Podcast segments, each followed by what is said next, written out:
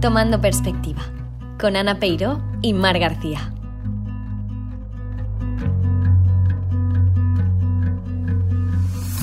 En el podcast de hoy hablaremos sobre el trastorno obsesivo-compulsivo mediante la experiencia de Joan Albero. Presentaremos su proyecto @puramente_obsesivo. ¿Hay realmente un tabú en relación a las enfermedades mentales en España? ¿Qué es importante para las personas que tienen TOC? ¿Tomamos perspectiva? Hola a todos y bienvenidos a este nuevo podcast. Hoy tenemos un invitado especial. Contamos con la presencia virtual de Joan Albero y bueno, realmente a Joan lo conocimos en la universidad. Fuimos compañeros en el grado de Comunicación Audiovisual y hoy lo hemos traído para que nos cuente un poquito más sobre él y su experiencia. Sí, su experiencia sobre el trastorno obsesivo compulsivo, que ya lo habéis escuchado en la introducción. Bueno, Joan, saluda si quieres. Hola, buenas tardes. Pues sí, como habéis comentado, ya nos conocíamos desde la universidad y nada, es un gusto poder participar en esta entrevista. Felices de tenerte. Y bueno, queríamos que te presentases tú mismo, así que sí, cuéntanos un poco. ¿Quién es Joan? Vale, bueno, pues soy Joan Albero, tengo 24 años, soy de Ontinyent, soy comunicador, estudié comunicación audiovisual igual que ellas y ahora mismo me dedico al marketing audiovisual y compagino mi trabajo con mi pasión, que es ayudar a los demás en el tema del trastorno obsesivo compulsivo, y he creado un proyecto del cual vamos a hablar ahora, ¿no? Y es justamente eso, mi pasión. Genial. Pues justamente eso, háblanos un poco más de Puramente Obsesivo. Bueno, os decimos, en Instagram es @puramente_obsesivo, pero también estás en YouTube y tienes página web, ¿verdad? No sé si me dejo algún canal. Sí. Bueno, Puramente Obsesivo es un proyecto divulgativo sobre el trastorno obsesivo compulsivo y más centrado en el tipo puro, que es un tipo de TOC menos conocido, porque solo está centrado en las obsesiones de tipo puras mentales, no tiene compulsiones físicas. Y el objetivo de este proyecto es dar visibilidad a esto, que la gente conozca lo que es tener esto, que los afectados se vean reflejados y entiendan que no están solos y que hay salidas para esto. Y qué mejor forma que hacerlo a través de las redes sociales, ¿no? que donde puedes dar tanta visibilidad a este tema. Totalmente. Y bueno, cuéntanos, nos interesa saber cómo surge un poco. Sí que nos mencionabas que te gusta ayudar, que quieres compartirlo, pero ¿cómo decidiste emprender este proyecto? Bueno, pues digamos que no fue un proyecto que surgió de un día para otro, sino que fue un proceso. Esto, digamos que cuando yo tuve la peor de mis recaídas, estando en Holanda, de alguna forma yo ya me decía a mí mismo que yo iba a salir de esto y que, al igual que unos años antes había subido un vídeo a YouTube explicando un poco sobre esto, sobre el TOC, pues que ahora lo iba a volver a hacer explicando mi experiencia sobre esta recaída y cómo salí adelante. Entonces empecé, bueno, a crear la página en Instagram, después empecé a subir vídeos, subí también el mini documental y poco a poco me gustó la idea de compartir contenido de este tipo de forma, no diaria, pero sí semanalmente. Y poco a poco pues empecé a subir este contenido y se fue expandiendo. Genial. Y bueno, ya nos has hablado un poco de qué es el TOC, pero más concretamente, o sea, ¿cómo lo definirías tú? O sea, en general, ya nos has hablado del tipo puro, nos estabas diciendo, pero ¿cómo lo definirías? Bueno, el TOC son las siglas del trastorno obsesivo compulsivo. Es un trastorno mental que está formado por obsesiones, que son ideas irracionales que de alguna forma se quedan pegadas en nuestra mente, y por compulsiones. Las compulsiones son acciones que realizamos para aliviarnos de esas ideas irracionales. Por ejemplo, si a mí me viene la idea de que estoy sucio y de que puedo tener una enfermedad, la compulsión que realizaría sería la de lavarme o ducharme para eliminar esa posible enfermedad que pudiera tener. Entonces, hay diferentes tipos. Algunas son visibles y otras no. A una persona que ves lavándose las manos compulsivamente, pues sabes que esa persona tiene un problema. Pero otra persona cuya obsesión pueda ser que suceda algo malo, simplemente se está calentando la cabeza, está rumiando, pero no se materializa. De ahí la importancia de dar voz también a este tipo de TOC. Sí, que quizás es lo que decías antes, que es menos conocido, sí. Claro, porque también es menos visible. Entonces, exacto, evidentemente es menos conocido. Y entonces a ti, concretamente, ¿cuándo te diagnostican TOC? Cuéntanos el origen o el inicio, no sé. Sí, pues yo empecé, o sea, me diagnosticaron TOC cuando tenía 17 años, cuando estaba en segundo de bachillerato. Recuerdo perfectamente que fue en la segunda semana de exámenes de bachillerato que yo estaba muy angustiado por los exámenes, pensando también en el selectivo, y de repente un día, ¡pam!, apareció una idea que, a diferencia de las que ya había tenido anteriormente, esta no se iba. Se quedó pegada en mi mente y me producía un malestar muy grande. Entonces, en ese momento, se lo conté a mi madre y, afortunadamente, encontramos a un profesional, un psicólogo que me atendió y en pocos días ya estaba diagnosticado con TOC. Wow. La verdad... Bueno, es muy importante recurrir a los profesionales un poco pues, para buscar la manera de poner solución, ¿no? Y bueno, de eso mismo justo sí. queríamos hablar, ¿no? Cuán importante es acudir a un psicólogo para encontrar técnicas con las que empezar a recuperarse del TOC. En tu caso entiendo que fue bastante positivo, ¿no? Cuéntanos un poquito. Sí, así es. Yo creo que es clave porque al final cuando ocurre esto no te entiendes a ti mismo, no sabes lo que te pasa. Y tener a alguien que te explique que no hay nada raro en lo que te está sucediendo, que esto tiene nombre y que hay una solución. Entonces sientes mucho alivio, te sientes reconfortado y joder, es necesario, ¿no?, para poder poco a poco ir encaminándote hacia la recuperación. Claro, de hecho es que yo creo que si no sabes...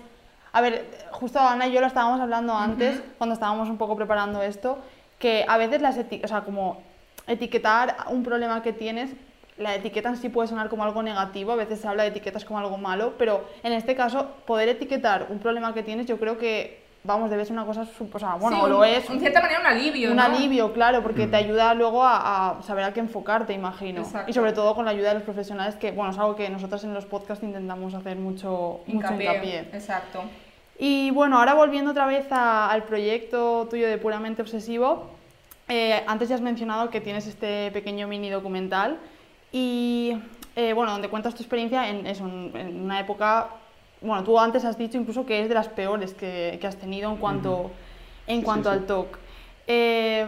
Ahora, bueno... Sí, si os parece vamos a escuchar unos segundos de este vídeo y retomamos. El miedo es el combustible del TOC.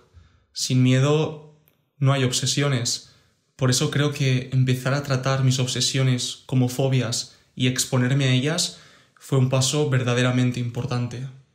Voy a hacer ahora mi ejercicio diario de exposición a las obsesiones. Se trata de 10 minutos en los que me concentro exclusivamente en mis obsesiones. Me lo han dado mi psicólogo y el objetivo de esto es ir habituándome poco a poco a ese sentimiento de angustia, de ansiedad que me produce el hecho de tener esa obsesión, ¿no? O sea, es desensibilizarte para ir poco a poco perdiendo el miedo. Así que nada, vamos a ello.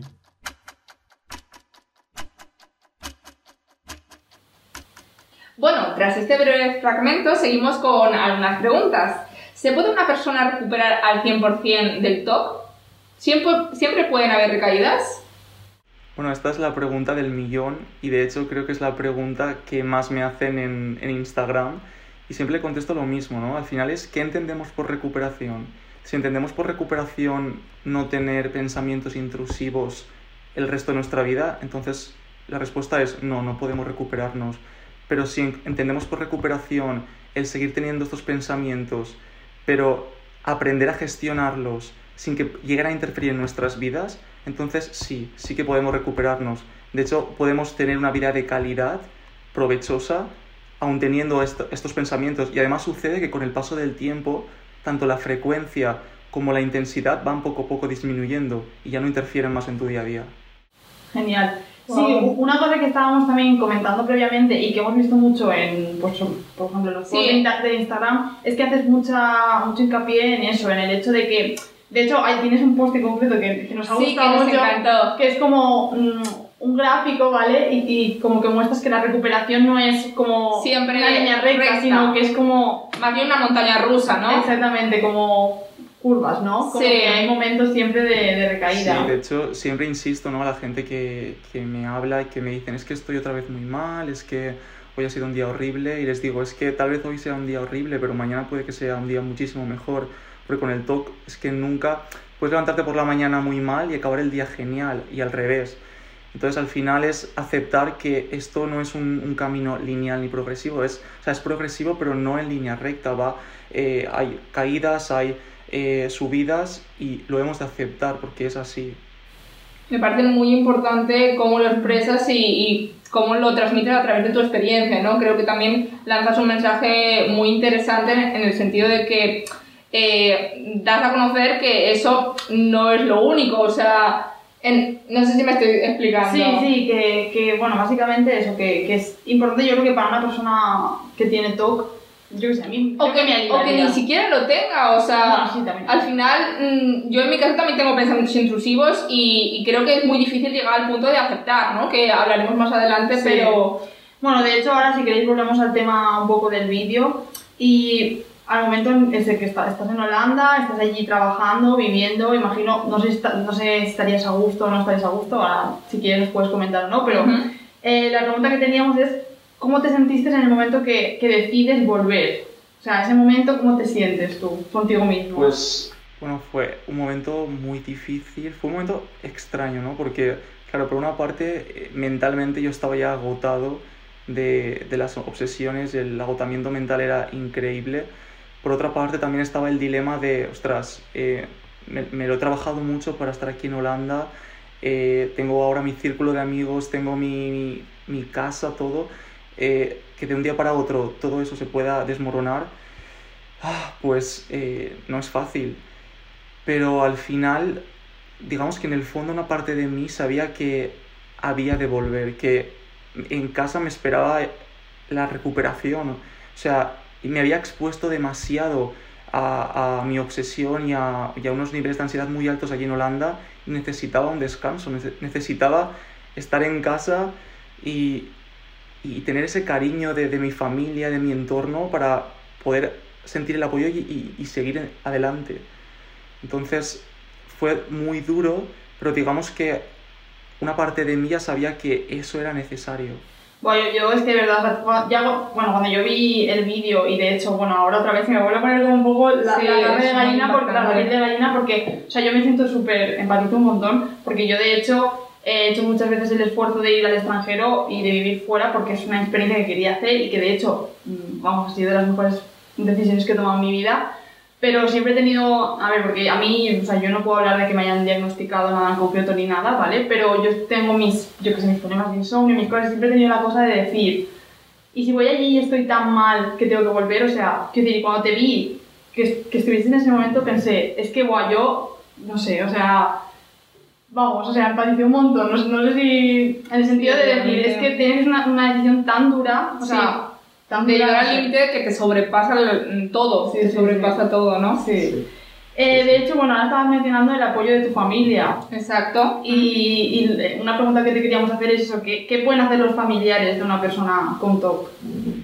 Pues bueno, el apoyo familiar me parece que es fundamental, pero quiero dejar una cosa muy clara en esto, y es que nos pueden apoyar de forma positiva, pero también pueden hacer que empeoremos, porque muchas veces si nuestras preguntas hacia los familiares o lo que nosotros buscamos de ellos es que nos reaseguren de que somos buenas personas, de que nunca va a suceder lo que tememos, de alguna forma sí, momentáneamente nos calma, pero en el medio plazo está empeorando el círculo vicioso, seguimos encadenados a esa obsesión, estamos tirando gasolina. Entonces... El familiar debe entender qué es el TOC y también saber cómo funciona, para que así cuando tú vayas a esa persona y le digas, oye, ¿a que yo soy una buena persona?, que el familiar te diga, Joan, no te voy a responder esa pregunta porque sé que no es bueno para ti. Intenta hacer otra cosa, realizar otra acción y cambiemos de tema. Por ejemplo, o sea que el apoyo de la familia es fundamental y si se hace de forma constructiva, todavía mejor. Qué interesante, la verdad es que... No conocía un poco esa visión, ¿no? Y bueno, en términos generales, ¿qué es importante que tenga en cuenta una persona que tiene TOC? Yo creo que lo más importante es que sepa que no está sola. Porque cuando tenemos TOC y tenemos una obsesión en concreto, el TOC nos la hace sentir como que es única. Como que somos la única persona del mundo que estamos sintiendo eso, que tenemos ese problema. E incluso escuchamos las obsesiones de los demás y les quitamos importancia. Creemos que las suyas no son tan importantes como las nuestras, que lo nuestro sí es un problema real. Y creo que el hecho de sentirnos que estamos todos unidos en esto, que hay muchísimas personas con esto, que ahora estamos en el 2020, esto no es como hace 100 años que si tenías TOC eras una persona, un enfermo mental. Ahora tienes apoyo, puedes conectar con otras personas de forma virtual y saber que hay personas que están igual que tú y que tienes un apoyo diario ahí, eso es un alivio muy grande. Y por eso remarco, es que nadie está solo. Vamos, piel de gallina, ya digo, sí, ¿sabes? Sí, realmente, muy, o sea, vamos, de verdad, me parece... No me dejas sin palabras.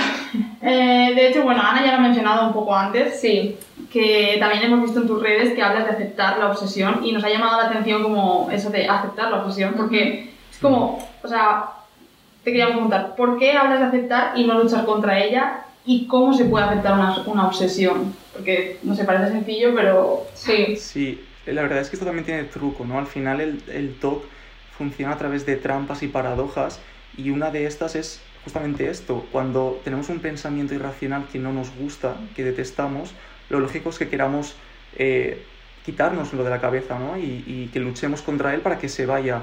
¿Qué sucede? Que cuando hacemos esto, lo único que hacemos es acrecentar todavía más ese pensamiento, le damos mucha más importancia y no se va, al contrario, se queda y persiste con mucha más fuerza.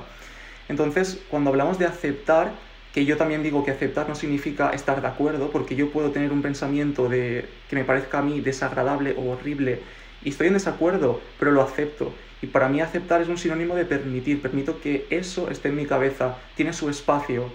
Y tiene su espacio donde puede encontrar la paz que busca, porque no encuentra resistencia en mí. Y entonces ahí sí que puede expresarse como quiere, ser como es, y finalmente desaparecer poco a poco. Por eso la clave es aceptar, porque permitimos que eso sea como es y que esté en nuestra cabeza como quiera estar, con la forma que quiera, con todo el ruido que quiera hacer, pero está ahí, da igual. Y también, claro, esto es fácil decirlo, ¿no? Después en la práctica cuesta muchísimo, porque el contenido de la obsesión puede ser muy desagradable y mantener eso en la cabeza es muy doloroso, pero en esto consiste el trabajo que cada uno debemos hacer, ¿no? De entender que eso debe de estar ahí. Al final yo veo los pensamientos como si fueran niños pequeños que piden nuestra atención. Si los rechazamos, van a seguir ahí. En cambio, si les damos nuestro amor, nuestra comprensión, ellos encontrarán lo que quieren y finalmente nos dejarán en paz y se marcharán. Wow, qué buena metáfora. Bueno, pasando un poco a otro tema, hemos encontrado un ejemplo en el cine, bueno, concretamente en la serie Glee, que Mar, si nos lo quieres comentar. Sí, a ver, bueno, esto, ya que nosotros somos, bueno, estudiamos audiovisuales, pues nos pareció interesante nombrarlo. No sé si has visto Glee, Joan. Sí, sí que he visto Glee.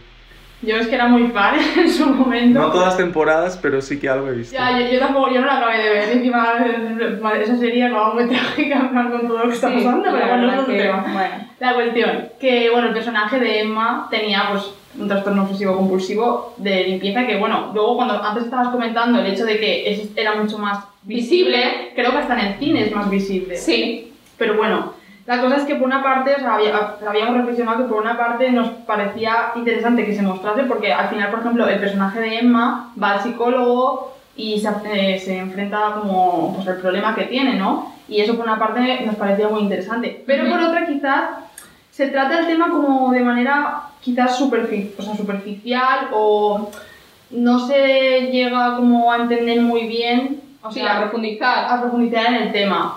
No sé, queríamos preguntarte eso, ¿qué opinión tenías tú sobre este tipo de representaciones en el cine? Pues sí, estoy muy de acuerdo con lo que decís vosotras y yo intento también, o sea, ponerme también en el punto de vista del productor de contenido audiovisual, del guionista. Puedo llegar a entender que mostrar a una persona que se lava frecuentemente las manos o que tiene comportamientos obsesivos que puedes ver, pues bueno, sí, llama la atención, es curioso y se puede crear una historia sobre eso. Pero claro, el problema es que al final estamos banalizando un trastorno, estamos ofreciendo una visión muy simplista de lo que realmente es y dejamos de lado, pues no sé si el 90%, pero una gran mayoría de subtipos de TOC que no tienen voz ni visibilidad. Entonces yo, si alguien que es productor audiovisual está escuchando esto, le pediría que también demos voz a todos los tipos de TOC que hay y para que todo el mundo se sienta reflejado, porque no solo tener TOC no significa estar continuamente limpiándose las manos, va mucho más allá. Exacto.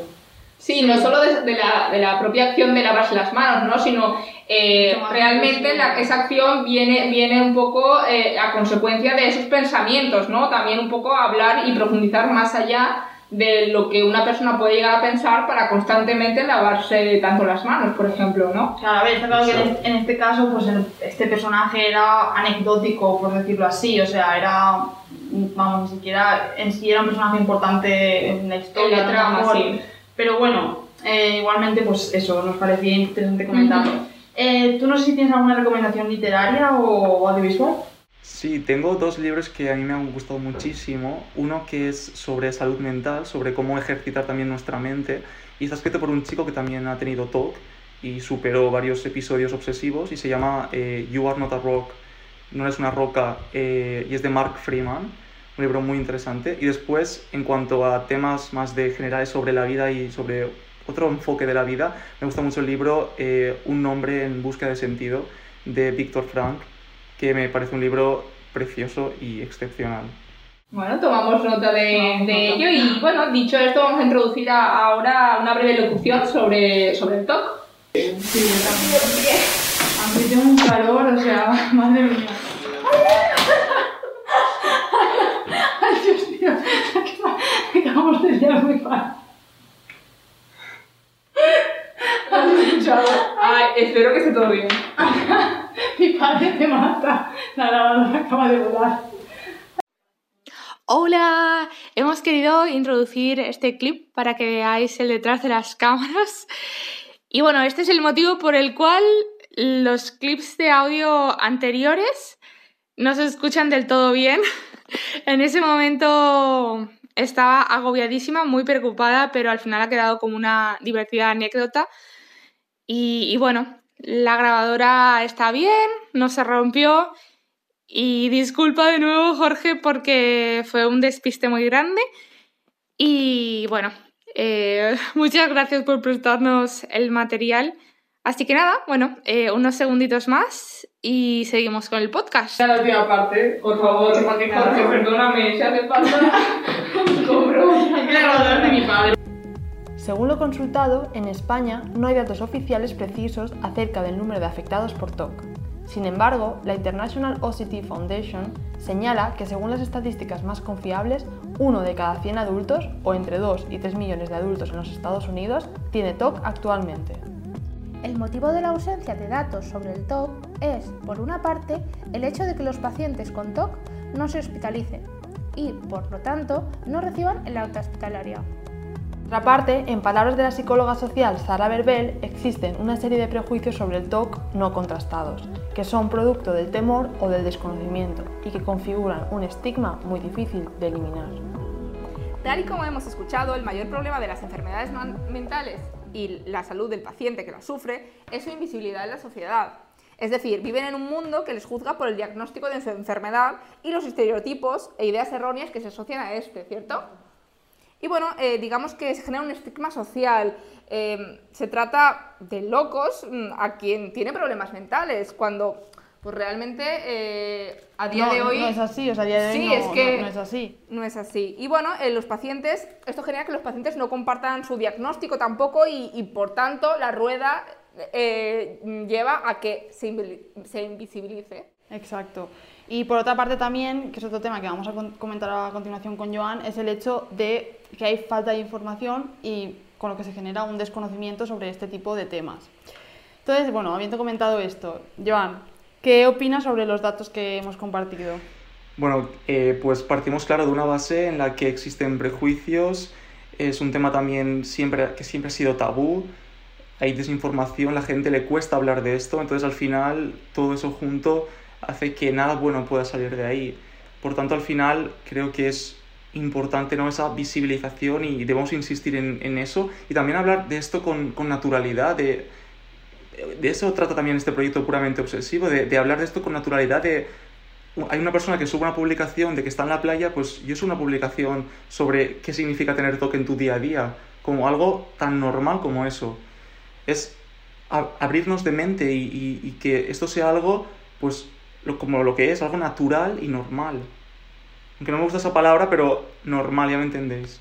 una de las cosas positivas de las redes sociales, yo creo que es que dan eso, dan esa posibilidad de tener ese escaparate para todo tipo de, bueno, de temas, pero en concreto para este tema de temas de salud y en concreto de salud mental, vamos, me parece muy interesante eso, la posibilidad de que sí, lo puedas se pueda intercambiar ahí y exponer las experiencias de cada uno. Y bueno, ¿te has sentido rechazado alguna vez? Esperamos que no sea muy indiscreta la pregunta, pero... No, bueno, pues afortunadamente en mi caso nunca me he sentido rechazado. Sí que a lo mejor me he sentido incomprendido, porque... pero también entiendo que cuando cuentas esto a alguien es normal que no acaben de entenderlo, ¿no? Porque explicarles que tienes una idea que se repite de forma constante y que no la puedes eliminar, claro, la gente te dice, pues no pienses en eso, como si fuera tan fácil. Y... por eso que rechazo no he sentido, más bien incomprensión, pero afortunadamente cuando se lo explicas a la persona y además intento expresarme lo más claro posible, pues la persona te entiende y sí que te sientes arropado también. De hecho, ahora que comentas eso, una de las preguntas que estábamos también pensando en hacerte es ¿por qué se deberían de evitar ese tipo de expresiones como ah, no te rayes, eso no es para tanto, o no sé, ese tipo de cosas? O sea, ¿por qué no se deberían de hacer? Bueno, al final, claro, este tipo de frases también depende del contexto, ¿no? Porque al final si estás con un amigo y te sale a decir esa frase, pues bueno, no hay mayor problema. La cuestión es si detrás de una frase tan sencilla se esconde un problema que sí debe ser tratado. Entonces, pues a lo mejor no, la problemática no es tanto en el uso de la frase, sino en el entender o averiguar qué hay detrás de esa utilización. Totalmente. Y bueno, volviendo al tema del rechazo, y en concreto en el área del colegio, bueno, educativa y del trabajo y tal, ¿te has sentido apoyado en el trabajo y en el colegio? O sea, ¿me entiendes? A nivel de como instituciones, ¿te has sentido apoyado? Sí, la verdad es que sí, también me he sentido apoyado. A todas las personas a las cuales se lo he contado, me han mostrado pues, su compromiso en ayudarme si algún día estaba mal o en hablarme si necesitaba cualquier cosa, y la verdad es que tanto en el trabajo como en el ámbito familiar, social, he tenido y tengo a personas que me apoyan y que sé que van a estar ahí si volviera a pasarme algo, y también ellas me tienen a mí. Genial. Estupendo. Y bueno, de hecho sacamos este tema a colación porque creemos que es muy importante que por parte de las instituciones como colegios, universidades o en el ámbito laboral, digamos, que se entienda, haya una comprensión, ¿no? Sí. Sobre este tipo de trastornos, dado que quizá en algún momento te incapaciten para desarrollar ciertas tareas, ¿no? Sí, de hecho, esto venía porque, a ver, escuchamos un podcast que se llama Personal y Político, que ya lo hemos recomendado también en otros episodios, no sé si tú lo conoces, Joan, pero...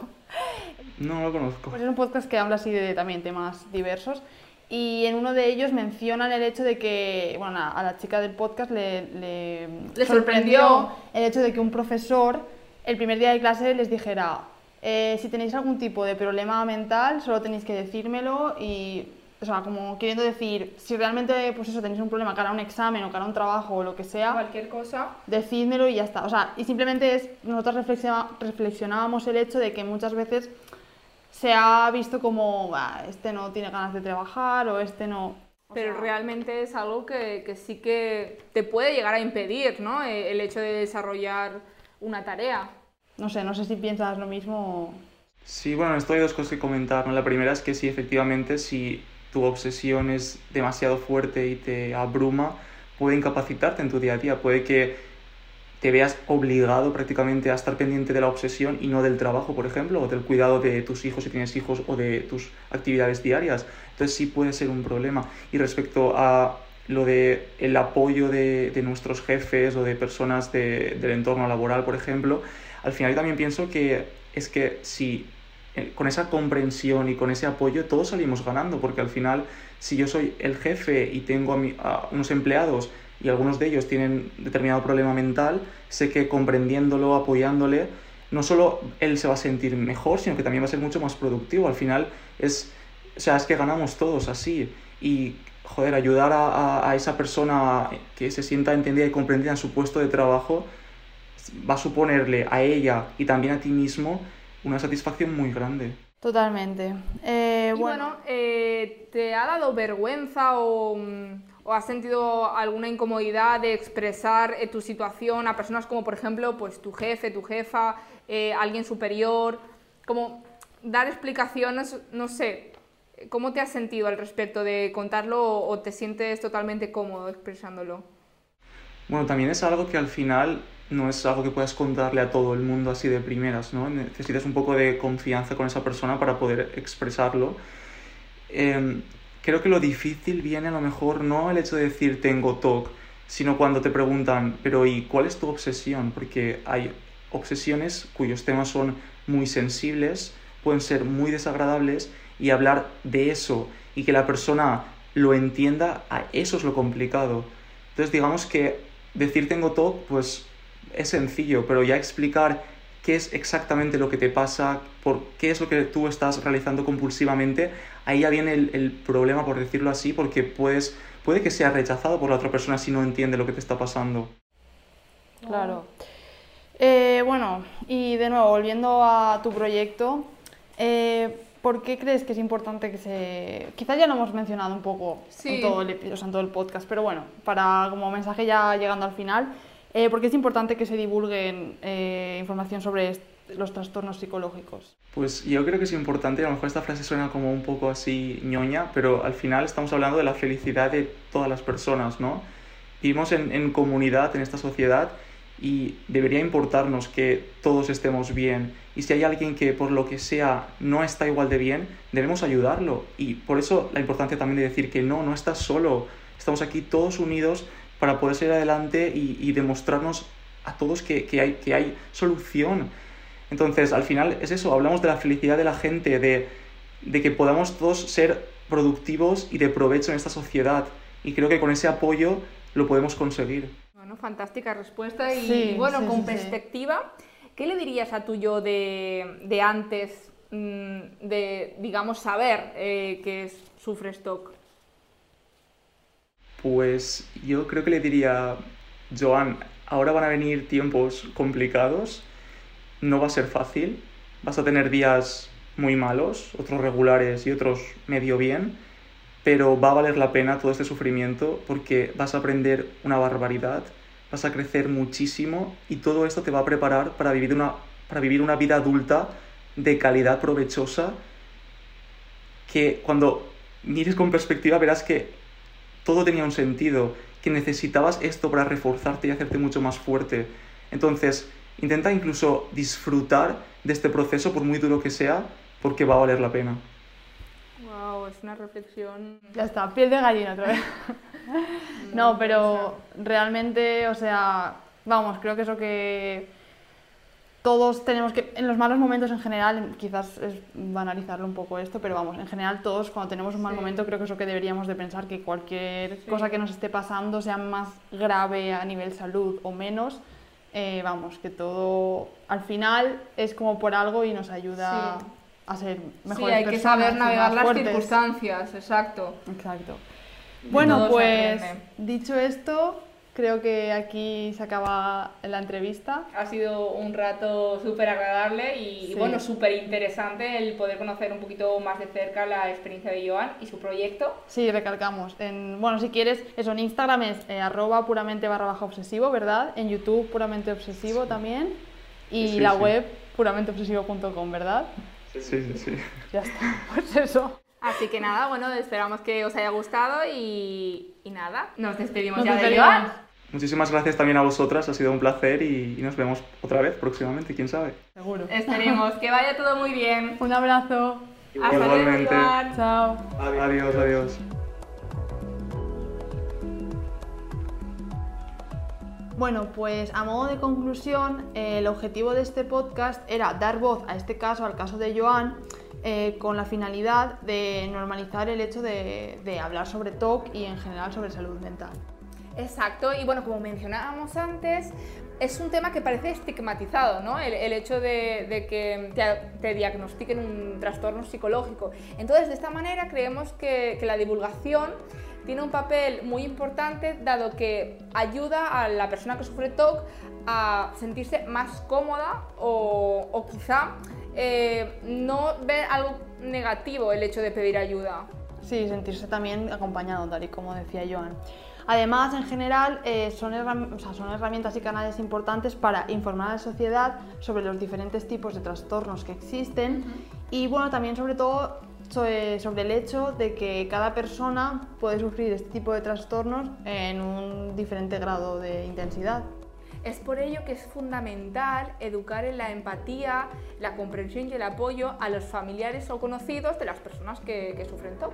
Exacto. Pero bueno, como siempre decimos, lo más importante siempre es recurrir a los profesionales sanitarios, que son al fin y al cabo los que van a ayudarnos a identificar el problema que tenemos y darnos las técnicas para abordarlo. Aún así, bueno, pues también es importante que existan este tipo de canales que acerquen a las personas determinados tipos de conceptos. Finalmente, os recordamos que nos podéis seguir en nuestras redes sociales, @tomandoperspectiva, para intercambiar opiniones, feedback, contarnos vuestra experiencia, lo que os apetezca. Y nada, nos despedimos, nos vemos en el próximo episodio, el último de la temporada, sí. Y os mandamos un beso muy fuerte. Un beso.